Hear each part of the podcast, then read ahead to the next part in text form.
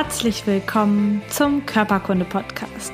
Der Podcast, der sich mit Leidenschaft um Körper und Gesundheit kümmert.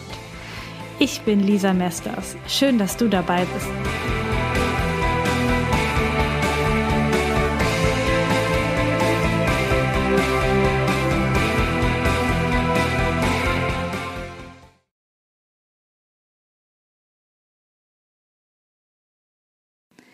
Ein ganz herzliches Willkommen zu einer neuen Folge Körperkunde Podcast. Heute geht es um das Thema Krebs. Und Krebs hat in unserer Gesellschaft einen hohen Stellenwert im Sinne von, dass viele Menschen Angst davor haben.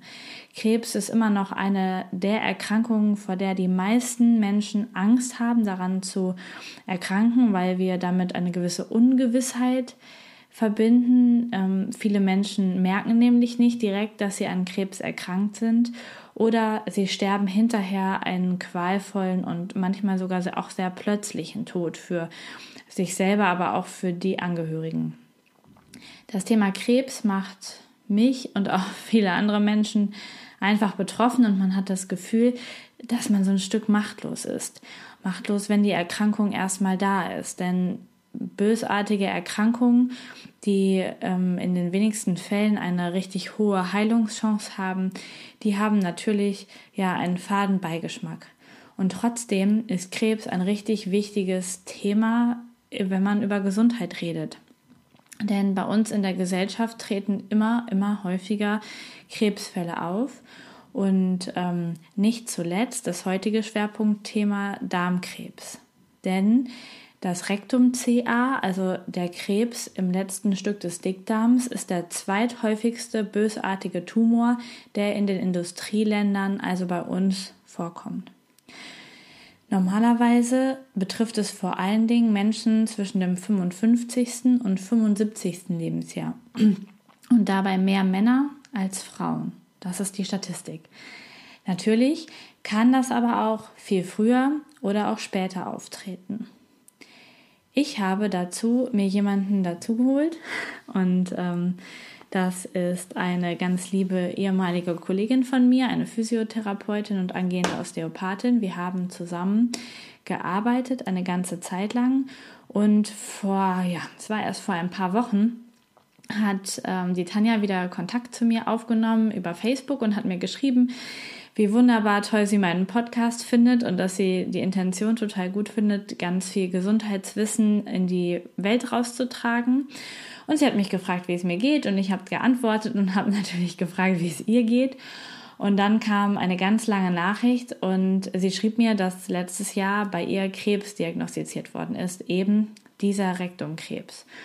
Und dann haben wir ein bisschen geschrieben und sie hat von sich aus vorgeschlagen, dass sie total gerne einmal in meinem Podcast mit mir über das Thema sprechen möchte, weil es einfach so wichtig ist, auch diesen Teil von Gesundheit und Krankheit zu verbreiten, denn natürlich sind diese schwerwiegenden Erkrankungen auch total wichtig zu wissen und auch mal zu erfahren, wie sind die Erfahrungen von anderen Menschen dabei. Und das ist ein deftiges Thema ein vielleicht auch etwas schwereres Thema. Ich, ähm, ihr werdet merken, dass ich auch in einem Interview ab und zu ja etwas unbeholfen reagiere. Ähm, ich bitte, dass ihr mir das nachseht. Es ist einfach, ja, vielleicht könnt ihr das nachvollziehen, vielleicht habt ihr das auch schon mal erlebt, wenn man mit Menschen zusammen ist, die ähm, eine so schwere Erkrankung haben oder gehabt haben dann ähm, berührt einen das auf jeden Fall und dann weiß, findet man nicht immer die richtigen Worte. Ich wünsche euch trotzdem viel. Ich sitze heute in der Nähe von Detmold mit einer ehemaligen Kollegin von mir zusammen, der Tanja. Und die Tanja hat eine ganz äh, spezielle Geschichte, die sie mit dir teilen möchte, mit euch teilen möchte. Und zwar hat sie ähm, letztes Jahr die Diagnose Darmkrebs bekommen und ähm, wir möchten heute zusammen dieses Thema einmal für euch besprechen und für dich besprechen und einmal ein bisschen aufräumen mit den ganzen Mythen und vielleicht auch einfach ein bisschen sensibilisieren für das Thema Darmkrebs. Und deswegen sitzen wir heute zusammen. Hallo Tanja. Hallo. Ähm, erzähl doch erstmal selber, wie das alles so angefangen hat, welche Symptome du am Anfang der Erkrankung hattest und wie das überhaupt dazu gekommen ist, dass du dann genauer untersucht worden bist. Äh, alles hat angefangen im März letzten Jahres. Ich habe Rückenschmerzen bekommen, Ausstrahlungen dabei in die linke Gesäßhälfte. Und ähm, im Endeffekt, ähm, ich dachte erst, es wäre mein Bandscheibenvorfall. Den hatte ich ein Jahr früher. Und ich habe gedacht, das ist nichts weiter. Ich habe Muskelaufbautraining betrieben, Sport gemacht, äh, versucht, ähm, dass das aufhört mit den Schmerzen, aber das wurde und wurde nicht besser. Dann habe ich mir ein Herz gefasst und bin dann doch mal zum Arzt gegangen. Und ähm, die Diagnose war dann Entzündung der Iliosakralgelenke. Weil äh, das einfach nur eine Entzündung war, hat er mir einfach nur Medikamente verschrieben. Ibuprofen hatte ich dann. Und dementsprechend, ähm, ja, hatte ich erstmal keine Schmerzen mehr. Hat ja wahrscheinlich der Arzt auch erstmal nicht vermutet. Also ähm, du kannst, ich darf das jetzt ja sagen, du bist äh, Anfang 40 Jahre alt äh, und ja. wenn man dann mit Rückenschmerzen zum Arzt geht, dann ist ja die Diagnose erstmal fern. Rückenschmerzen ist ja auch kein klassisches Symptom für Darmkrebs. Von daher habe ich jetzt gedacht, ist einfach nur so, wird irgendwann wieder aufhören. Allerdings habe ich dann im Mai mit Nachtschweiß zu tun gehabt. Ich bin nachts schweißgebadet aufgewacht, musste mich drei bis viermal in der Nacht umziehen und ähm, da dachte ich dann, ich habe die Wechseljahre. Ja. Unglaublich, aber auch da habe ich noch nicht an Krebs gedacht.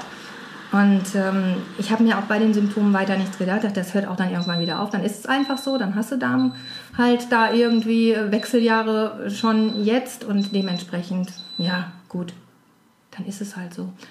Aber einen Monat später, im Juni, hatte ich dann ähm, immer wieder Blähungen mit Stuhlabgang. Da wurde ich dann schon so ein bisschen hm, hellhörig, wo ich der Meinung war, das ist nicht so ganz äh, alles richtig. Und ich habe dann angefangen, Beckenbodentraining zu machen, weil ich dachte erst, vielleicht hast du einfach nur der Beckenboden zu schwach, dass du da äh, das nicht halten kannst. Ähm, und ähm, dann hatte ich auch viel Stress mit Arbeit und äh, Urlaubsvorbereitungen und ähm, naja, dann sind wir halt ähm, Ende Juli in Urlaub gefahren und ohne dass ich es wirklich gemerkt habe, hatte ich äh, zwei Wochen, eine Woche vorher schon äh, Verstopfung und ähm, als wir dann im Urlaub angekommen waren, fiel mir auf, dass ich äh, schon über eine Woche nicht auf Toilette war. Und da gingen bei mir die Alarmglocken an. Und dann habe ich die Symptome aneinandergereiht. Und ähm, ich hatte mir dann erst äh, aus der Apotheke was besorgt, damit ich auf Toilette gehen konnte. Und äh, das funktionierte dann nach zwei Tagen auch. Und ähm, dann hatte ich beim Stuhl Blutbeimengungen. Und ähm, dann habe ich Angst gekriegt. Und mhm. habe dann im Urlaub selber noch einen Arzt aufgesucht. Und der Arzt, äh, beziehungsweise es war eine Ärztin, die äh, war auch sehr nett und sagte dann halt, ähm, sie hat halt äh, die Möglichkeiten, ähm, entweder, dass ich ein Myom habe, mhm. und, ähm, oder sie meinte Chulitis ulcerosa, das passte aber überhaupt nicht zu den Symptomen. Und zu guter Letzt meinte sie dann, es könnte auch Darmkrebs sein. Ich sollte auf jeden Fall nach Hause fahren und da ähm, eine Darmspiegelung machen lassen. Mhm. Also du bist, wie viele Monate hat das jetzt gedauert von den Rückenschmerzen bis dahin? Ja, ja, von März bis, bis August. Bis August, ja. So viele Monate damit rumgelaufen. Wir haben uns eben im Vorfeld schon unterhalten und sind dann darauf gekommen, dass wenn wir selber, also Tanja ist auch Physiotherapeutin und ähm, angehende Osteopathin, ähm, dann ähm, Patienten haben, die mit solchen Symptomen um die Ecke kommen, dass bei uns dann sofort die Alarmglocken losgehen und dann, ähm, ja, wie erklärst du dir das, dass man erstmal bei sich selber so ein bisschen ja, betriebsblind ist quasi? Ja, im wahrsten Sinne des Wortes, betriebsblind. Ich habe bei den Symptomen, da denkst du ja, du bist 41 Jahre, da denkst du ja nicht an, an Darmkrebs. Mhm. Und du denkst da überhaupt nicht an Krebs. Ich habe auch immer gedacht, ich behandle die Leute, die Krebs haben, aber ich selber, ich kriege das nicht. Aber ja, das war halt nicht so.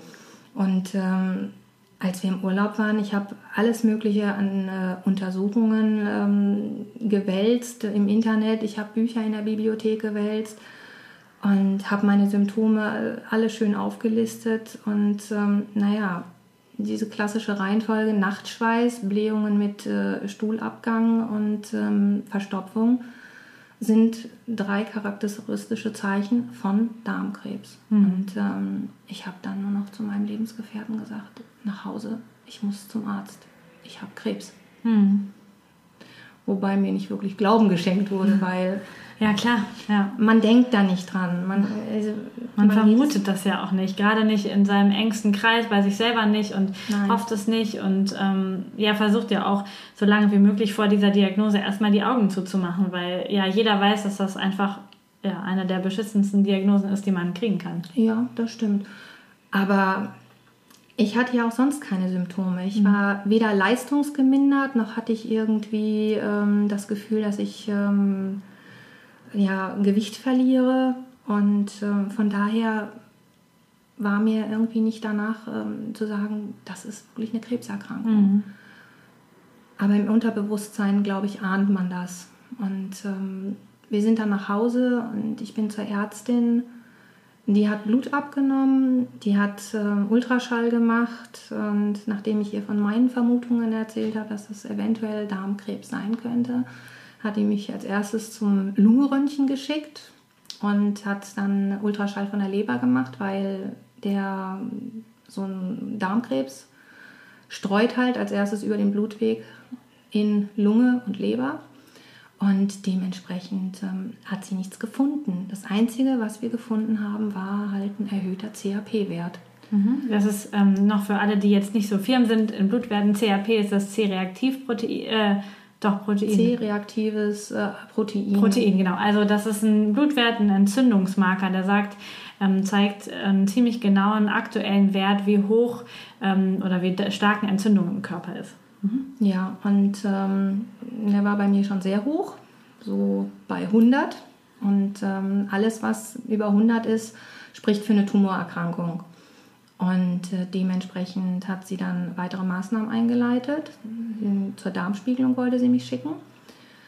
Und ähm, nachdem sie dann Ultraschall gemacht hat vom Dickdarm und ähm, vom Urogenitalbereich, habe ich dann ähm, von ihr gesagt bekommen, da ist eine Verdickung, irgendwas, was sie nicht erkennen kann und hat mich zur weiteren Abklärung zum Gynäkologen geschickt. Mhm.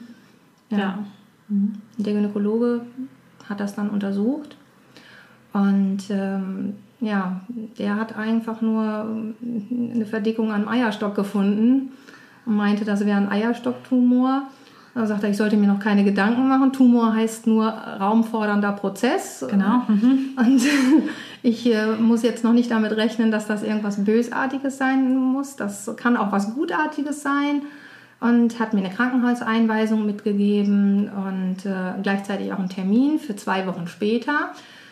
Ja, und ähm, weil bei mir aber dann in, die, in dem Moment die Alarmglocken angingen, habe ich gesagt, nee, das war auf einem Freitag und äh, noch ein Wochenende damit rumdoktern und noch zwei Wochen warten, bis die da irgendwas machen, wollte ich nicht und habe mich selber ins Krankenhaus eingewiesen. Genau, einfach aus dem Wissen heraus, dass eine frühzeitige Diagnose ja, einfach wichtig ist, also spielentscheidend ist ganz häufig bei Krebserkrankungen. Ne? Mhm. Genau. Ja, wir können noch mal einmal kurz auf die ähm, Symptome zurückgehen. Du hast nämlich eben schon so ein paar von den typischen ähm, Fang B-Symptomen genannt. Also das sind die Symptome, die man so klassisch in der Medizin ähm, nennt, wenn es um Krebserkrankungen geht. Und zwar sind das alles leider unspezifische Symptome, die auch bei einer Grippe zum Beispiel vorkommen. Also Nachtschweiß, dass, dass man nachts wirklich klitschnass geschwitzt, geschwitzt ist, dass man äh, leistungsgemindert ist, dass man infektanfälliger wird ähm, vom Immunsystem her. Was gehört noch dazu? Äh, ähm, Blähungen. Genau, also Blähungen dann für Darmkrebs spezifisch. Ne? Mhm. Ne? Für andere Krebserkrankungen sind das eher. Ähm, Blähungen hast du beim Magen-Darm-Virus auch. Ja, stimmt, richtig, genau. genau. Es ging jetzt, äh, genau. ging jetzt um diese, die Fang-B-Geschichten, woran man erkennen kann, dass man eventuell ähm, ja, da eine Krebserkrankung hat. Also da sind diese Sachen einfach ähm, Also Gewichtsverlust gehört noch dazu. Das suchte ich noch, das letzte. Gewichtsverlust, genau.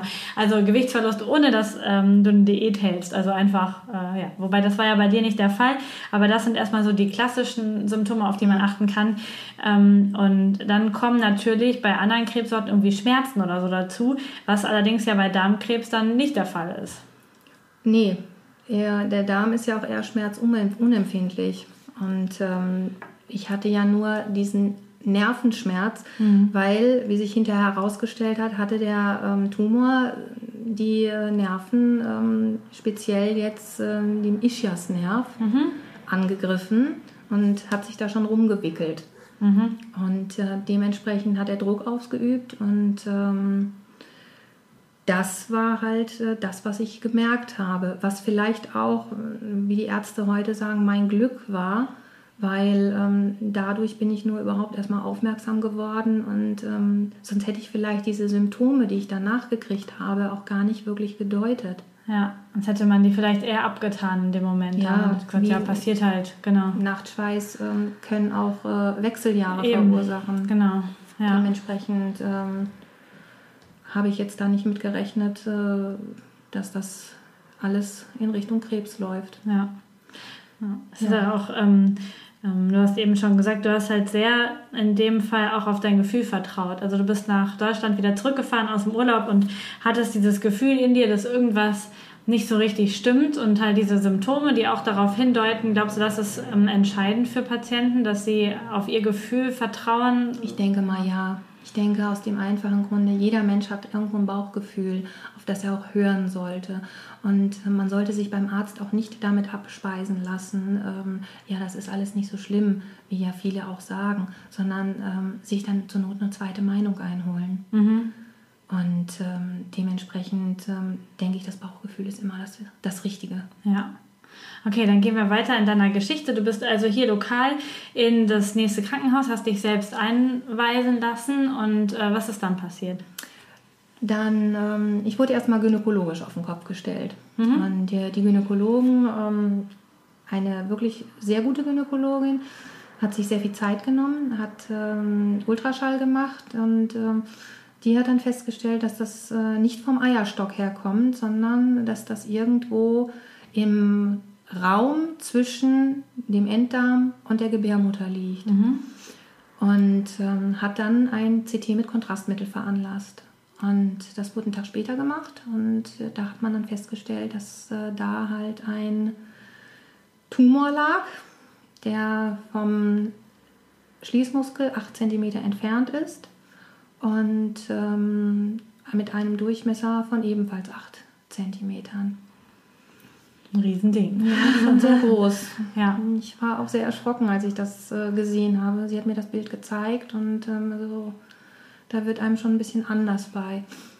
Es war dann aber immer noch nicht sicher, dass das halt Krebs war. Es wurde immer noch von Tumor geredet. Genau, ja, einfach nur die Raumforderung, da ist was, was da nicht hingehört. Ja. Genau, und ähm, daraufhin haben die dann äh, mich auf die Chirurgie weiter überwiesen.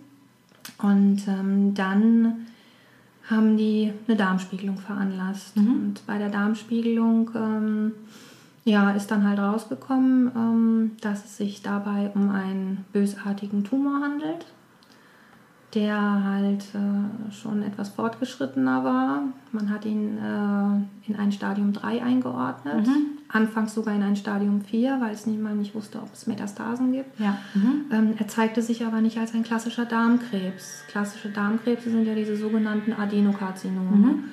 Von ihrer Beschaffenheit äh, sind sie halt äh, sehr schnell wachsend und ähm, dementsprechend auch äh, sehr schnell streuend. Bei mir musste der halt pathologisch erst noch untersucht werden, weil ähm, die behandelnde Ärztin sagte, das ist ähm, doch irgendwas anderes. Mhm. Und ähm, da hatten wir dann drei Tage später das Ergebnis und da stellte sich halt heraus, dass das ein Plattenepithelkarzinom war. Mhm der an der Stelle eigentlich gar nicht vorkommt. Ja, so wie ja Menschen mit 40 auch statistisch quasi noch keinen Darmkrebs kriegen, weil die Darmkrebsvorsorge startet ja erst ab 50. Ja, genau. Warum dann nicht auch ein Plattenepithel? ja, ich dachte ja auch, wenn dann schon richtig. Plattenepithele sind halt sehr selten. Ähm, sie kommen halt eigentlich eher bei Analkarzinomen vor. Und ähm, die häufige Ursache sind halt diese sogenannten Papillomaviren. Mhm. Was ich zu dem Zeitpunkt auch noch nicht wusste. Ich musste mich da auch erst reinlesen. Ah, okay. Mhm. Und, ähm, das, das sind doch die, die auch Gebärmutterhalskrebs Genau, machen, ne? das sind die, die Gebärmutterhalskrebs verursachen. Und ähm, die erste Instanz war, ich habe meine Tochter impfen lassen. Ah, okay. Mhm. das war halt das Erste, was, äh, was ich dann habe in die Wege leiten lassen. Mhm. Meine Tochter gegen Papilloma impfen lassen. Okay. Mhm. Ähm, denn diese Papillomaviren, was äh, hinterher halt äh, sich wirklich herausgestellt hatte, war halt, diese Papillomaviren können tatsächlich auch rektal vorkommen, mhm. ähm, weil ähm, die können in Handtüchern sein, die können über Körperkontakt übertragen mhm. werden, was mir nicht bekannt war. Okay. Mhm. Aber ähm, das hat mir dann äh, ein Pathologe mitgeteilt. Ah, ja. Mhm. Und ähm, dementsprechend sind wir, was die Hygiene angeht, auch mittlerweile sehr, sehr vorsichtig geworden. Okay, ja. Mhm. Und ähm, ja, der weitere Weg war dann, die Ärzte mussten sich erstmal beraten, was tun weil bei einer so jungen Patientin Rektumkarzinom war dann die Diagnose. Und dann saß der Tumor 8 cm vom Schließmuskel, gab dem Operateur nicht wirklich viel Spielraum, um halt da Schließmuskel erhalten zu arbeiten. Also haben die in der Tumorkonferenz beschlossen, dass sie eine sogenannte neoadjuvante Therapie macht. Das heißt einfach nur ähm, es wird vor der Operation ähm, mit Chemotherapie und Bestrahlung gearbeitet. Genau, um den Tumor erstmal ein bisschen kleiner zu bekommen, genau. im besten Fall, damit ähm, da mehr Platz ist. Einfach. Genau, man hat einfach ähm, die Hoffnung gehabt, dass er sich vom Schließmuskel zurückzieht. Äh, was er dann zu guter Letzt ja auch getan hat. Ich habe dann ähm, zwei Blöcke Chemotherapie bekommen, a fünf Tage über 24 Stunden lief dann ein, Dauer, ein Dauerperfuser mhm. mit der Medikation und ähm, jeden Tag Bestrahlung 28 Mal. Mhm. Außer am Wochenende. Da war Pause. Das war ja. ja. gut, dann auch nicht geholfen. Das ist ja, also ja, die Hammertherapie. Also, ähm, also jeder ja. Patient, der Chemotherapie bekommen hat und auch Bestrahlung, weiß, dass das die schlimmste Zeit seines Lebens ist. Mhm. Mir sind zwar nicht die Haare ausgegangen, aber ähm, mir ist äh, so ziemlich alles andere vergangen. Ja. Von meinem Geschmackssinn, der darunter gelitten hat, über ähm, Missempfindungen, die ich in Beinen und äh, in den äh, Fingern gekriegt habe, über totale Müdigkeit, Appetitlosigkeit, Übelkeit, Erbrechen. Es war alles dabei. Mhm. Ja. Und also das äh, wünscht man keinem Menschen. Das ist ähm, und ich konnte mir das immer nie vorstellen, wenn mir, mir Patienten das erzählt haben von ihrer Krebserkrankung und auch von, von diesem ganzen Drumherum, wie das gewesen ist. Man kann sich das nicht vorstellen, mhm. wenn man es nicht wirklich erlebt hat. Und ich muss sagen, das ist eine Erfahrung, auf die ich gerne verzichtet hätte. Ja, ja, genau. Aber gut, dass du uns heute davon erzählen kannst. Ja, genau.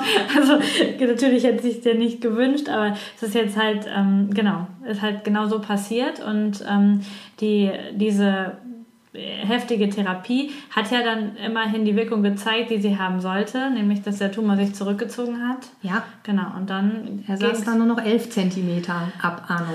Genau.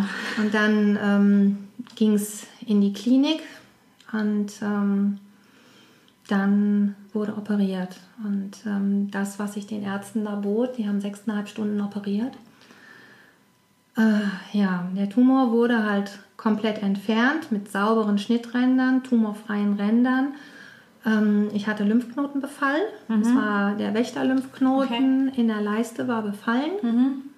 Und daraufhin hat man 40 Lymphknoten noch weiter entfernt, die alle sauber waren. Okay. Mhm. Also es war nur ein einziger Lymphknoten befallen. Das war Glück im Unglück. Genau, aber prophylaktisch haben sie den restlichen dann da schon prophylaktisch mal. Prophylaktisch haben mhm. sie alles noch mit entfernt. Mhm. Dann die Gebärmutter wurde mit entfernt, weil der Tumor ähm, auf die Gebärmutter halt zugewandert war mhm. und saß halt nicht mehr im genügenden Sicherheitsabstand und ähm, man hat eine Manschettenresektion von der Scheide gemacht, mhm. weil auch da der Tumor Kontakt schon hatte. Genau, einfach alles Vorsichtsmaßnahmen, die dann dafür Ja. sorgen, dass das nicht wiederkommt, sondern Genau. einfach komplett entfernt wird. Ja, genau. Und dann ähm, gab es da nach der Operation aber erstmal richtige Komplikationen, hast du eben erzählt. Ja, Mhm. Bauchfellentzündung hatte ich dann als erstes. Dann ähm, hatte ich ähm, eine vereiterte Narbe, die musste eröffnet werden. Und ähm, zu guter Letzt habe ich dann eine rektovaginale Fistel bekommen, weil die ganzen Nähte nicht gehalten haben. Das war alles zu stark unter Spannung. Und ähm, das ist alles aufgegangen und ähm, dann hatte man versucht, das äh, mit einer Endovac-Pumpe die Löcher kleiner zu kriegen und das war halt ein Kampf gegen Windmühlen, den konnte man halt nicht gewinnen. Ja. Und ähm, daraufhin haben wir dann entschieden, dass wir uns eine zweite Meinung einholen. Genau, du hast eben erzählt, dass du da ganz glücklich sein kannst, dass dein Lebensgefährte da so mit vorangegangen ist und ähm, ja, ihr denn die zweite Meinung bekommen habt an Genau, an wir sind, dann, wir sind dann in eine Fachklinik gegangen, speziell in eine Uniklinik. Mhm. Und ähm, der Arzt ähm, hat mir dann gesagt, dass er das wieder in Ordnung bringen kann. Und dann haben die sechs Wochen nach der ersten Operation in einer zweiten OP die Fistel behoben. Dabei hat man dann ähm, Bauchmuskel genommen, den hat man durch den Beckenkanal durchgezogen und hat dann davon eine Scheidenplastik gemacht. Er hat dann das ähm, restliche bestrahlte Gewebe vom Darm entfernt und nochmal neu angelegt. Und ähm, ja, ich hatte dann halt vorübergehend noch einen künstlichen Darmausgang, Mhm. womit man, ja, wenn was vorübergehend ist, auch leben kann. Ja. Und dann ähm, gab es dann, ähm, sollte ich dann zwei Monate warten und dann äh, würde er das Ganze zurückverlegen. Genau. In diesem Krankenhaus hat es dann keine Komplikationen gegeben. Ich glaube einfach auch aus der Tatsache, weil die ähm, medizinisch auch besser aufgestellt sind. Ich kann auch jedem nur empfehlen, sich eine zweite Meinung einzuholen und nicht gleich in Panik zu verfallen, so wie ich es in dem Moment getan habe. Ich hatte einfach nur Angst, der Tumor muss raus. Ich war panisch, ängstlich und eigentlich sollte ich es besser wissen. Ich bin vom Fach, Mhm. aber wenn einer sagt Krebs, äh, da sind bei mir die Sicherungen durchgebrannt. Und ähm, deswegen habe ich im Prinzip das erstbeste Krankenhaus genommen, was da zur Verfügung stand. Statt dass ich dann wirklich äh, die Möglichkeit äh, ausgeschöpft habe, um mir eine Fachklinik zu suchen. Genau. Also das können wir auf jeden Fall hier schon mal so als Zwischenfazit für alle Zuhörer sagen, eine zweite Meinung oder eine dritte Meinung, wenn man auch ein anderes Gefühl als die Ärzte hat oder ähm, ist einfach total wichtig. Ähm, und ja, wie gesagt, Tanja ist halt wirklich vom Fach und man ist einfach, ich habe das auch schon bei manchen Sachen, die mich betreffen, ähm, gemerkt, man ist einfach in dem Moment einfach auch nur Patient. So, man, man ähm, legt so sein Fachwissen ein Stück weit ab. Leider wird das ähm, dann nicht so richtig aufgefangen. Man wird auch behandelt, äh, wird schon noch behandelt, wie als wäre man vom Fach, aber eigentlich ist man einfach Patient und ähm, da ist es ganz wichtig, dass man sich, ähm, dass man nicht in Panik gerät und wirklich guckt, was man jetzt machen kann. Ja, das stimmt. Genau. Und das ähm, können wir jetzt sagen, dass die Operation, auch die zweite Operation, ist jetzt schon geglückt in der Uniklinik. Ja, das war ein voller Erfolg. Vor zwei Wochen ist dann auch der Darm wieder zurückverlegt worden. Das war auch ein voller Erfolg. Und ich kann wieder wie ein normaler Mensch aufs Klo gehen. Ja. Das muss man auch mal sagen, dass ähm, jeder, der einen künstlichen Darmausgang gehabt hat, der weiß, dass es nicht selbstverständlich ist, dass man eine Toilette benutzen kann. Ja. Und ähm, ich muss sagen, es ist echt ein schönes Gefühl. Das glaube ich. ja, auf jeden Fall. Ähm, ja, also soweit war das jetzt ähm, die Geschichte von Tanja und ähm, was wir nochmal deutlich sagen wollen, was Tanja auch nochmal sagen möchte, ist, dass ähm, ihr keine Angst vor Darmspiegelung haben Nee. sollt. Es gibt Betäubungen, da, man schläft da schön, man kriegt da überhaupt nichts bei mit und ähm, ich kann es wirklich jedem nur anraten. Geht alle zur Darmspiegelung, geht, macht die Vorsorge.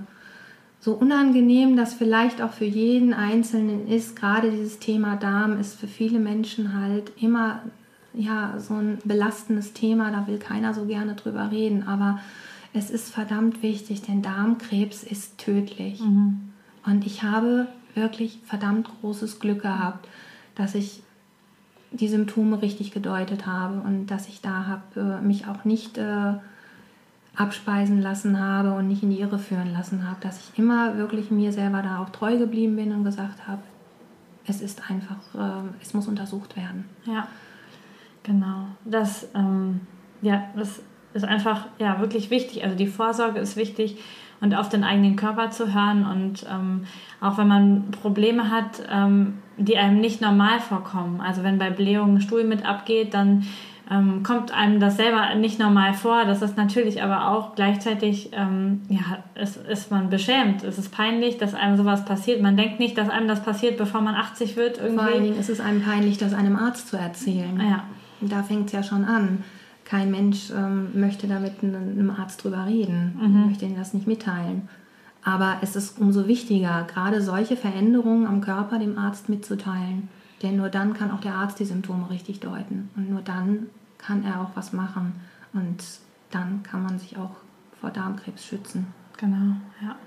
Also als ähm, Lernerfahrung für euch oder auch für mich, wenn, wenn wir jetzt hier mit Tanja sprechen können, ist einfach, ähm, dass wir auf unseren Körper hören und schauen, was normal ist, was nicht normal ist, das einfach ernst nehmen und egal wie viel Erfahrung wir glauben zu haben, einfach wirklich genau hinzugucken bei uns selber und auch bei den Menschen, die uns lieb sind und da die Symptome ernst zu nehmen und dann mit diesem Gefühl im Bauch wirklich loszugehen und gucken zu lassen. Wirklich die tollen Diagnosemöglichkeiten, die wir heute haben mit Kontrastmittel und mit ähm, Darmspiegelung, wirklich auch ähm, ja, anzunehmen und nicht aus Scham zu sagen, ach, das geht schon wieder weg. Was von alleine kommt, geht von alleine. So dieser typische Spruch. Ähm, ja, einfach nicht, sondern Nein. wirklich hingucken. Bösartige Tumorzellen kommen zwar von alleine, aber die gehen garantiert nicht von alleine wieder. genau.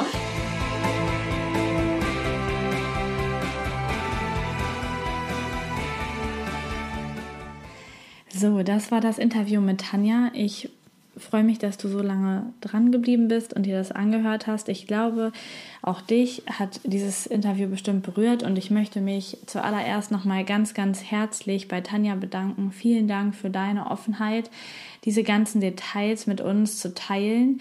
Ähm, dieses Thema in die Welt herauszubringen, zu sagen, Darmkrebs ist wichtig, schaut hin, beobachtet, auch wenn ähm, Ausscheidung und das Thema drumherum in unserer Gesellschaft eher als peinlich und unrein und nicht schön angesehen werden. Schaut hin, ähm, hört zu und geht vor allen Dingen zum Arzt, wenn irgendetwas auffällig ist, denn auch wenn der Altersgipfel von Krebs so ein Stück weiter weg ist, nämlich erst mit 55 ungefähr anfängt. Es ist wichtig, auch als jüngerer Mensch, zu schauen, hinzugucken, die normalen Gewohnheiten seines Körpers zu kennen, um dann einen Unterschied zu merken. Also herzlichen, herzlichen Dank, Tanja, für deine Offenheit. Und ich bedanke mich auch bei dir, lieber Podcast-Hörer, dass du diesen Podcast gehört hast und dich auch mit diesem schwierigeren Thema beschäftigen möchtest, jetzt beschäftigt hast. Es wird dich vielleicht noch ein paar Tage in deinem Kopf begleiten und falls du Fragen zum Thema hast, ähm, weitere Informationen haben willst oder vielleicht auch ähm, Tanja eine Nachricht zukommen lassen möchtest, dann tu das doch bitte einfach über eine E-Mail, über meine Seite an mich. Ich leite das dann total gerne weiter. Und eine Sache möchte ich nochmal von, vom fachlichen Standpunkt her sagen, und zwar ist das zwischendurch ein bisschen durcheinander geraten mit den Symptomen. Und zwar ähm, gibt es Allgemeinsymptome, die auf eine schwere Erkrankung hindeuten. Ähm, sogenannte Fang B-Symptome, so nennt man das in der Medizin häufig. Und das sind Fieber, Abgeschlagenheit, Leistungsminderung, Nachtschweiß und Gewichtsverlust. Die deuten immer auf eine schwerwiegendere Erkrankung, zum Beispiel Krebs oder auch schwere Infektionen hin. Also wenn du so etwas in der Kombination bei dir bemerkst dann ist eine Abklärung über den Arzt immer richtig gut.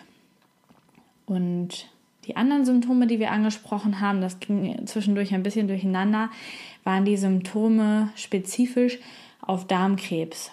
Und zwar haben wir dort Obstipation, also ähm, Verstopfung und Durchfall, auch wechselhaft, Blut im Stuhl, Blähung mit Stuhlabgang, diffuse Wirbelsäulenschmerzen, aber meistens dann, wenn schon Metastasen auch in der Wirbelsäule sind.